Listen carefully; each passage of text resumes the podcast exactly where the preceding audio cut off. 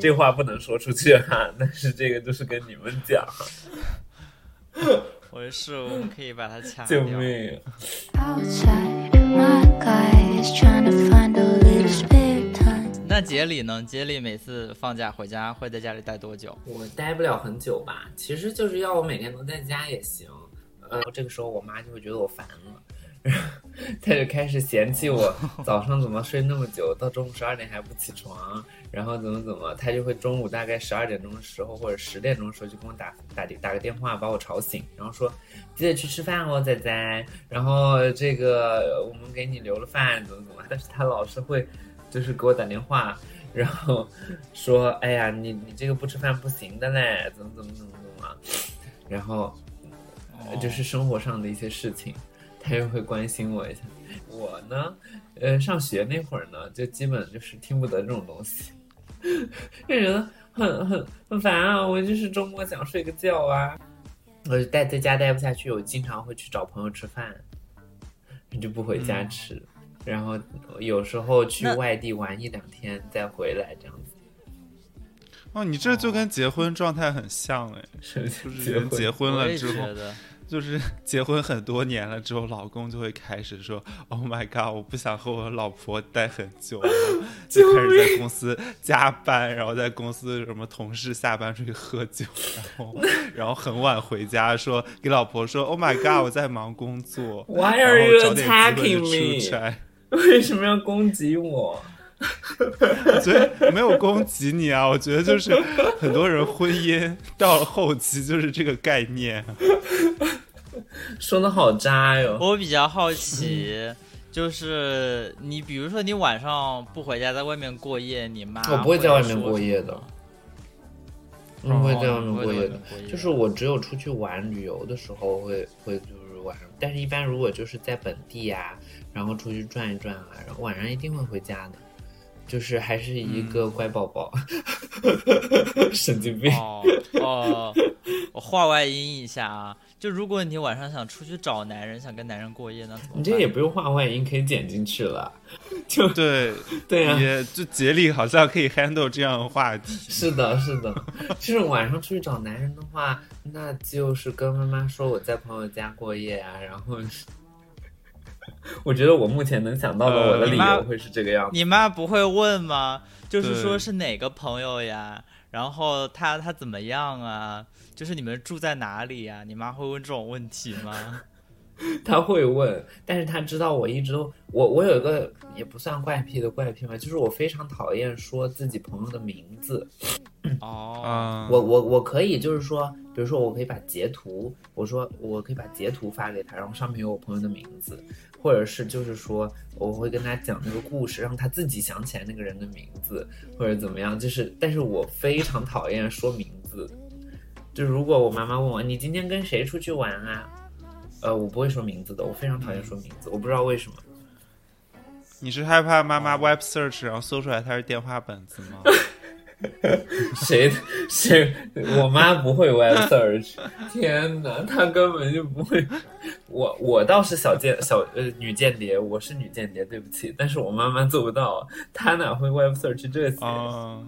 我真的就是有之前，呃，就是有在极客上一个集炮友。妈呀！救命！没有 在极客上一个朋友联系不上了，我就是通过小宇宙，然后在小宇宙上发现他很活跃，然后我就把我注册了一个新的账号，把我账号昵称改为谁谁谁，快去看极客，然后 然后关注他，他看到了之后就，呃，就就去极客上，然后我们就就有一个 reconnect 的动作。对，很倒贴呀、了还要把名字改，就是有有点 creepy。没有，不是，哎呀天，我讲的很 creepy，但是其实我当时跟那个朋友关系很好的，只是他突然不用极客了，然后我们当时在极客上还约了要一起回，等我回国，我们还要一起见面啊、吃饭啊什么的，然后但是一直没有，哦那你直接跟我他没，有加，那你直接发他微我没信、啊，有加他微信啊，什么联系方式都没有，一点都联系不上。然后天哪，你们这个哦极客就是一个淡薄的逢场作戏的空间。没有，我总觉得他不会退的。然后极客不是有悄悄话吗？我们永远一直都是在悄悄话上聊天，然后啊，哦，然后后面就断了联系嘛。然后但是他就发现他即刻关联了小宇宙，然后就在小宇宙上发现他一直都在听，还一千多分，一千多小时，还是一千多分钟，我也没不知道。然后我就说，那我小宇宙有没有私信功能？我怎么办呢？我就去把把自己的 ID 给他改了，然后又加上。长得帅啊？呃，我蛮喜欢的，这话不能说出去哈，但是这个就是跟你们讲，我是我们可以把它掐救掉。命！然 后就是长得帅的话，我可以帮你去探望。那倒也不至于，那倒也不至于，就是说那么喜欢，就是我感觉你为了看帅哥还蛮拼命的，雪城也还蛮远的吧？我我 maybe 他来纽约的时候可以 Oh my god，人家落地好像就是纽约，我应该早点告诉你。你改改名儿关注他，还蛮努力的。咱真的就是很很很倒贴，很 stalker，很 一般一般人就算了嘛，一般人不是都哎呀就是哎算了，他都退了，那应该联系不上了，就算了。但是呢，女间谍女间谍是要发挥一个女间谍的这个本质的。嗯，我在我在领英上找到了不知道多少人呢。我也是，我是领英和 Instagram stalker 小能手。嗯，我们我们可以把刚才那部分就是全部剪掉就。完全全掐掉，全部掐掉，都是一些不能放出来的东西。Kevin Kevin 说突然给我增加工作量，妈呀！Yeah，嗯嗯，那感觉杰里跟父母相处的关系还挺好的，就是因为我跟父母就是他们会盘问的很仔细。嗯，还打架呢。也还打架，对，还打架呢。我我跟父母的话，就是关系，就是属于那种朋友关系吧。两呃三个人之间，就是嗯，我叫我妈都是叫王姐，然后叫我爸的话就是叫老爸，虽然不会叫他不会叫他王姐了。不会叫他什么叉叉哥不会不？叫王姐姐夫，王姐夫，王姐夫，笑死 叫老公。Kevin，这段又得掐掉吧？我的妈呀！谁都要发疯了。这这个东西真的，这个东西真的，我就是到最后，咱们这个播客得变成一三个大妈在那里头唠唠家常。也嗯也杰里，你接着说，不好意思，我忏悔。对就是就是我我跟爸妈互相称呼啊，我都会叫我我妈叫王姐，三个人的关系还是比较融洽的吧。那你们三个关系一直都是这样好吗？还是你们中间其实有一些争吵，或者你在青春的青春期叛逆期有一些家庭不太和睦的时段，然后后面才变成这样的？有啊，我我跟他们还吵过蛮多架的，然后中间其实有一些很不愉快的时间，就比如说小时候吧，他们应酬比较多，然后他们就会去，就是晚上喝酒喝到很晚回来，后喝完很晚回来呢，就需要我给他们开门，然后我小时候就是在写作业嘛，然后突然我妈敲门，然后他就，呃，我就给他开门，然后他进来呢就劈头盖脸的给就骂我，然后我也不知道发生什么事情吧，然后他就一直朝我走过来，就是冲过来靠近啊什么的，然后我就很害怕，然后他就一直骂我，一直骂我，然后 我就小时候胆子也很小，然后就拿手上抓着红领巾，在那里在那里往、啊在那里往他脸上挥，就是让他离我远一点，天哪！对天哪！因为很吓人，真的很吓人。他当时好像拿了一个衣架还是什么想打我吧，然后我边哭边拿那个红领巾往他脸上挥，结果他第二天完全忘记了自己就是在说什么，在在讲什么。感觉你们俩跟我和我爸的打架也差不多，只不过你们打架的方式不太一样。阿姨只是在发酒疯而已吧？我觉得是的，我觉得是的，因为他第二天完全不记得，反正就也没有也没有什么事情，就当做没有发生。然后我爸也原来喝酒也很很严重，然后回来就是他们年轻的时候喝酒很严重，后面老了就喝不动了。他们年轻的时候就会，好奇，嗯，他们他们是两个人各自去不同的酒局吗？还是其实去的是一个？不同的不同的，然后有时候吧会去一个，就比如高中那会儿吧，我高中毕业的时候，他们就和班主任喝酒，去喝酒了，然后回来也是醉醺醺的。但是那个时候其实就还好了，因为我妈身体不好，喝不动了。然后我爸呢，他现在喝的也比较少，感觉你父母也蛮 social 的。那没办法啊，应酬多嘛。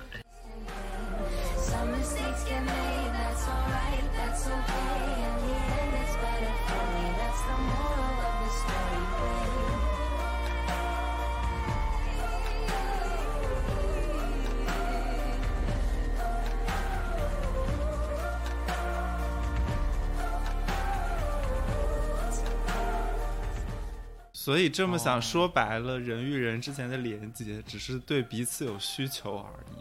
不管是情感方面的需求还是物质方面的需求。嗯，我觉得是的，我觉得是的，就是嗯，再说白一点吧，就是再说的直白一点，我小时候一直是这么觉得的，就是人与人之间，不管是情感还是什么，其实都是一个，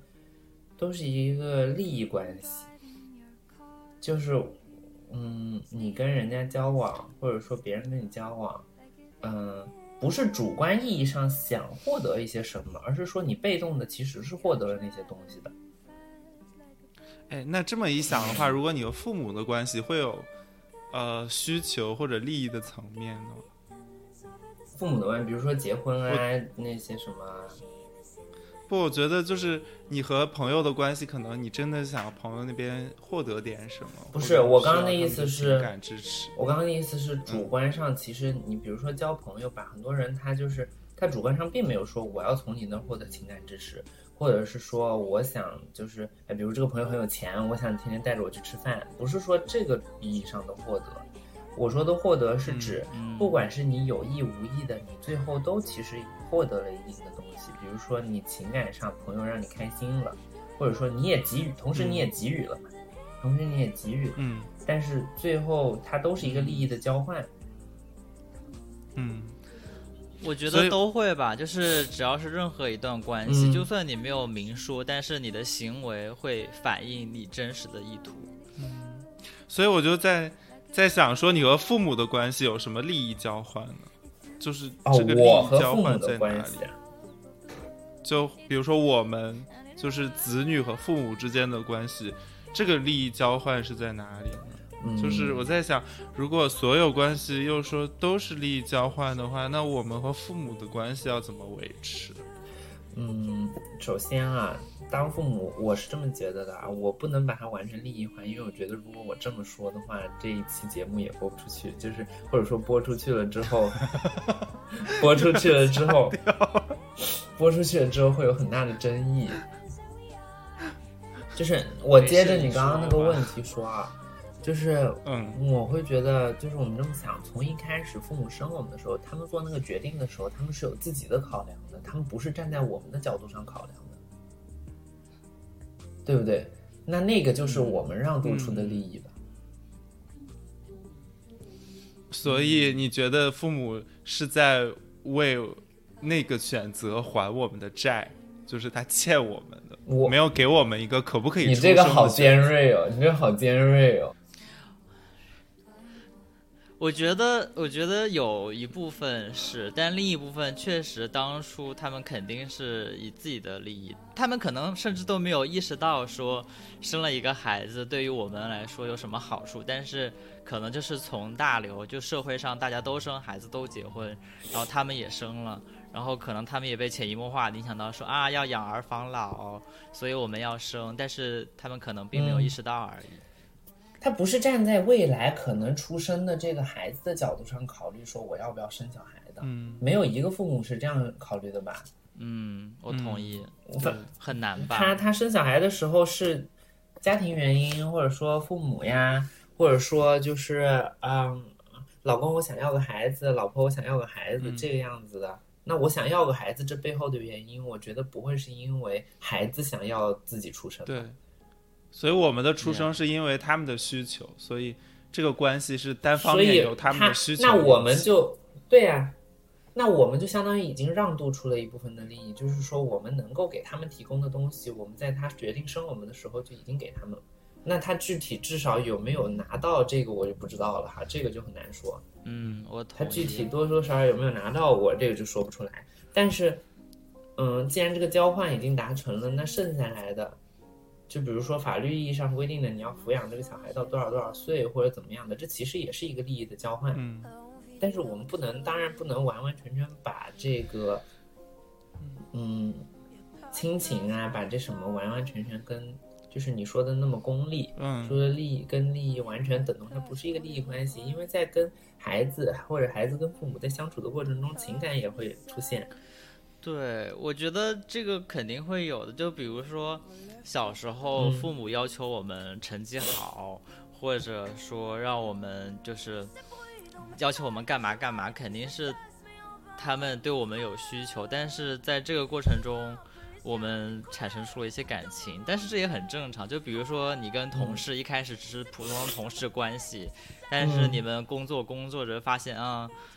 可能最后就真的变成了某种意义上的朋友，or maybe not。嗯，嗯我觉得这也这也其实可以泛化成普通意义上的关系吧。价值，我觉得用价值可能更好一点吧，就是它不是，嗯，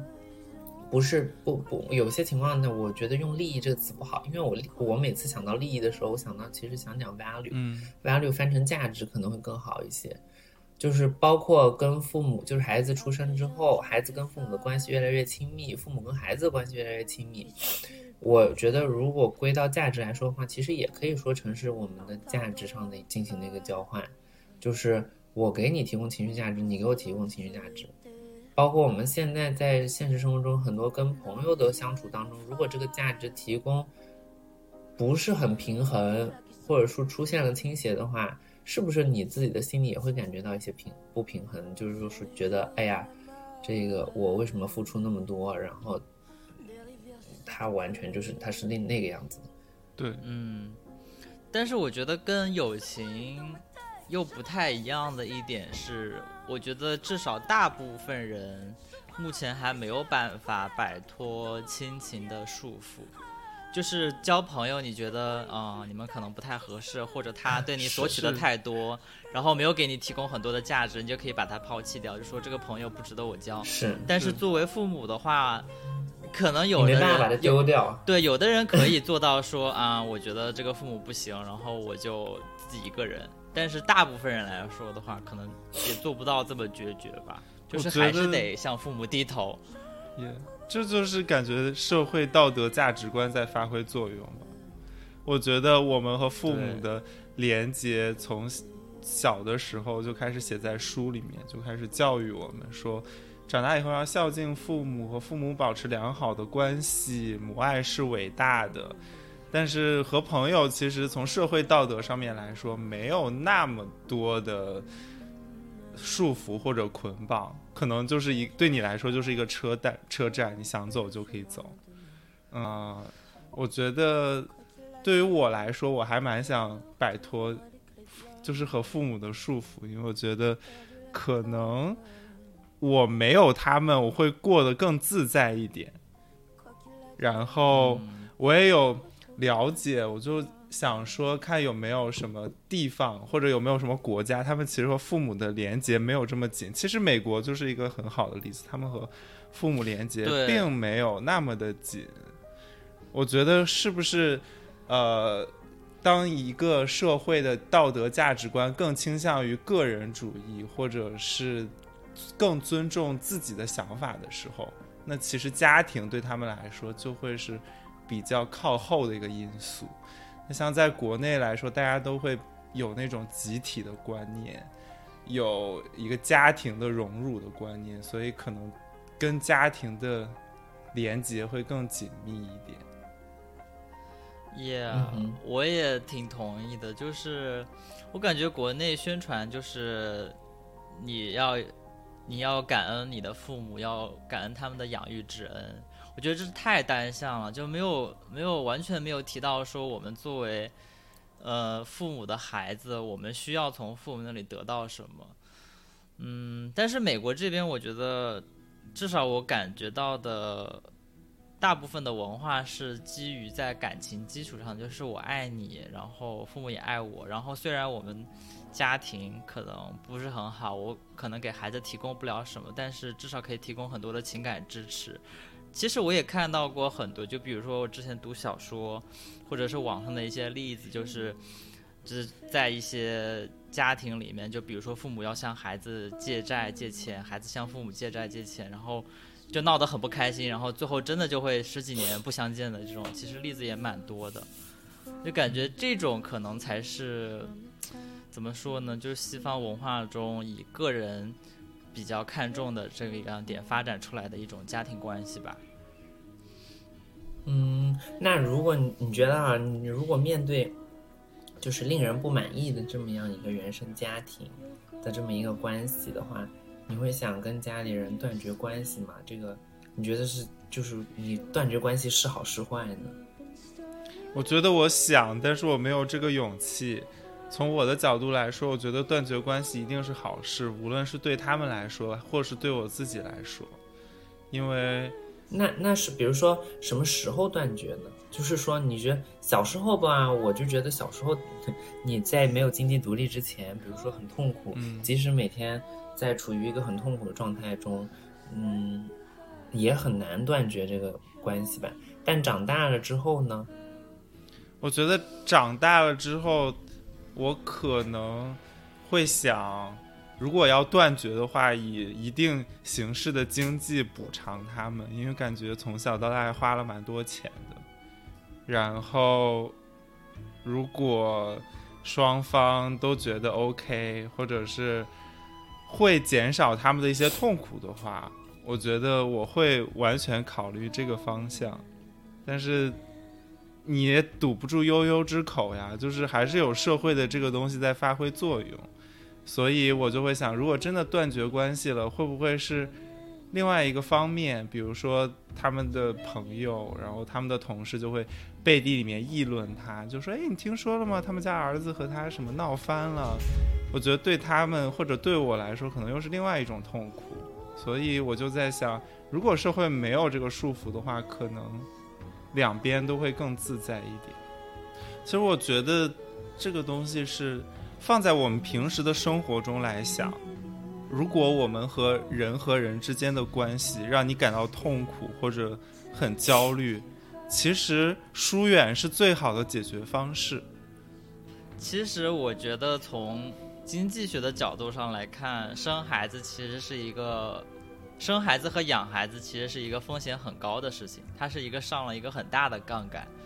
就是我刚才说听到 Kevin 说，就说要补偿父母这些年给自己的经济投入，我就想说，这其实就是风险投资啊，就是你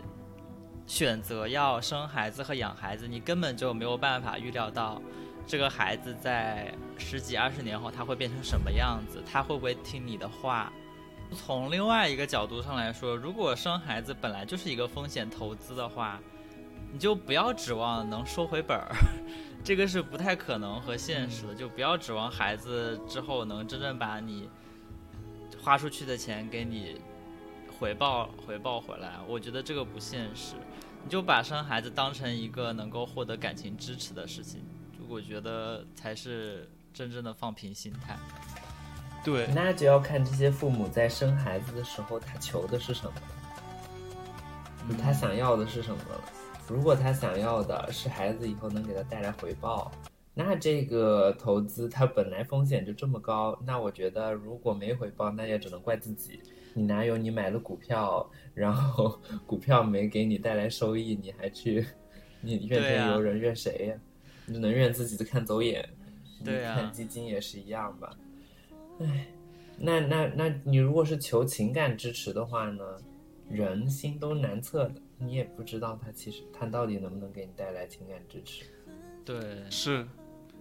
其实我就是只说说一句不负责任、很自私的话，就是我觉得现在家庭关系搞成这样，很大一部分是因为他们。就是我觉得我作为一个小孩，其实我对家庭关系，还有一些我从小观念的养成，其实是没有什么自主的权利的，很多因素都是靠家长。嗯，所以我觉得就是现在家长生小孩还是先做好家教功课吧。对呀、就他们也没有经过什么家长的培训，也不知道怎么当家长，就临时一拍脑门说啊，我这个孩子长大之后一定会养我的，一定会爱我的，然后他们就生下来。我们在很小的时候，我们没有自己的经济能力和思考能力，确实我们受原生家庭的影响是非常大的，就是我们待人嗯接物，然后包括我们的世界观、价值观，然后情感都是和父母一脉相承的。我们在我们成年之后有了自己的独立意识，我们可能可以做一些改变，但是归根结底，我们的潜意识，包括我们潜意识中的人格，其实很多时候都是原生家庭造成的。我们可以嗯进行一些微调，但是我觉得从就是根本上，嗯、我只能说很难吧。就是你想变成一个完全不一样的人，我觉得太难了。对，我也是，我就觉得说，之前和我妈吵架的时候，我就特别不喜欢她的一些吵架方式。后面我就发现，我跟我男朋友吵架的时候，我竟然也在用我妈的那种吵架方式，耶、就是我跟你一模一样，就是我跟我男朋友一开始我想的是我一定不要变成我父母那个样子，但是我们俩最后都发现，我们俩吵架起来都变成了我们俩父母的样子，对对。我变成了自己讨厌的模样。对，真的是这样。对，因为我觉得，可能嗯对于我们小时候来说，我们没有一个人格模板，就是我们所有的人格模板是来自于父母的。嗯，然后在我们人格形成的那个黄金时期，其实所有的影响都是来自于父母，没有身边的其他人，只有你们的父母。所以，当你这个影嗯人格形成了之后，你再步入社会或者进到学校里面，你可能会微微的受到其他人的一些影响，但是你那个内核其实已经打下来了。对，然后因为原生家庭的影响太深了，然后我们后天当和其他的外界不同的人接触到的时候，我们慢慢的发现我们就是潜意识中的自己是什么样子的时候，我们想改变，其实是一个很痛苦、很痛苦的过程，就是它刻得太深了，然后我们想把它一点点凿出来，然后再贴上一个新的自己，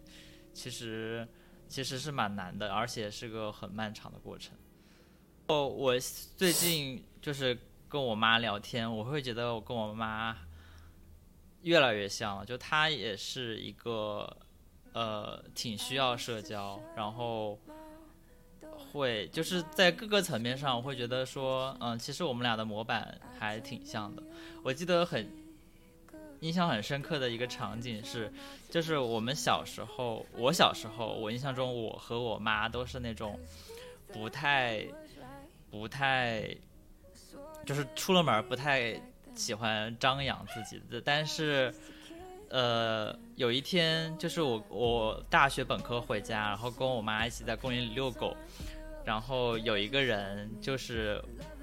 就是无缘无故的攻击我们家的狗，就说：“哎呀，你这狗怎么还带到这儿来？然后还怎么怎么都都这样，巴拉巴拉巴。反正当时我们也没有干什么，就我们狗也牵着绳，然后那个公园也是可以遛狗的。然后我跟我妈当时就一起把它给它骂了回去，就说啊你怎么这样说？我们哪不牵绳了？公园哪里说不遛狗了？你要报警，你去报警啊！就我们不管。然后就把它我们两个一起把它骂走了。然后我当时还挺回想起来还挺惊讶，说啊为什么我是这样的人？为什么我妈是这样的人？我好像印象里她也不是会那种在公共场合这样的一个人。但是现在回想起来就，我妈在小时候，我我我妈在我小时候有几次在公共场合批评我的经历，就我现在回想，就是她会在街上说你怎么怎么这样这样这样，但是我当时会觉得很面红耳赤，就会觉得你为什么要在公共场合批评我，为什么不能关起门来在自己家里说？但是，呃，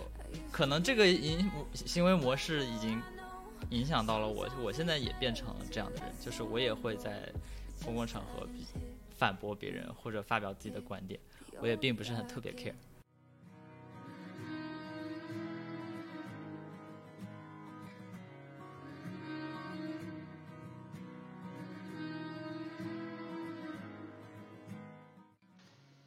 谢您收听《弱不禁风》，这就是我们这一期节目的全部内容啦。如果您喜欢我们的播客的话呢，也欢迎在 Apple Podcast、小宇宙、Spotify 或者网易云音乐上关注我们。谢谢大家的支持，下次再见。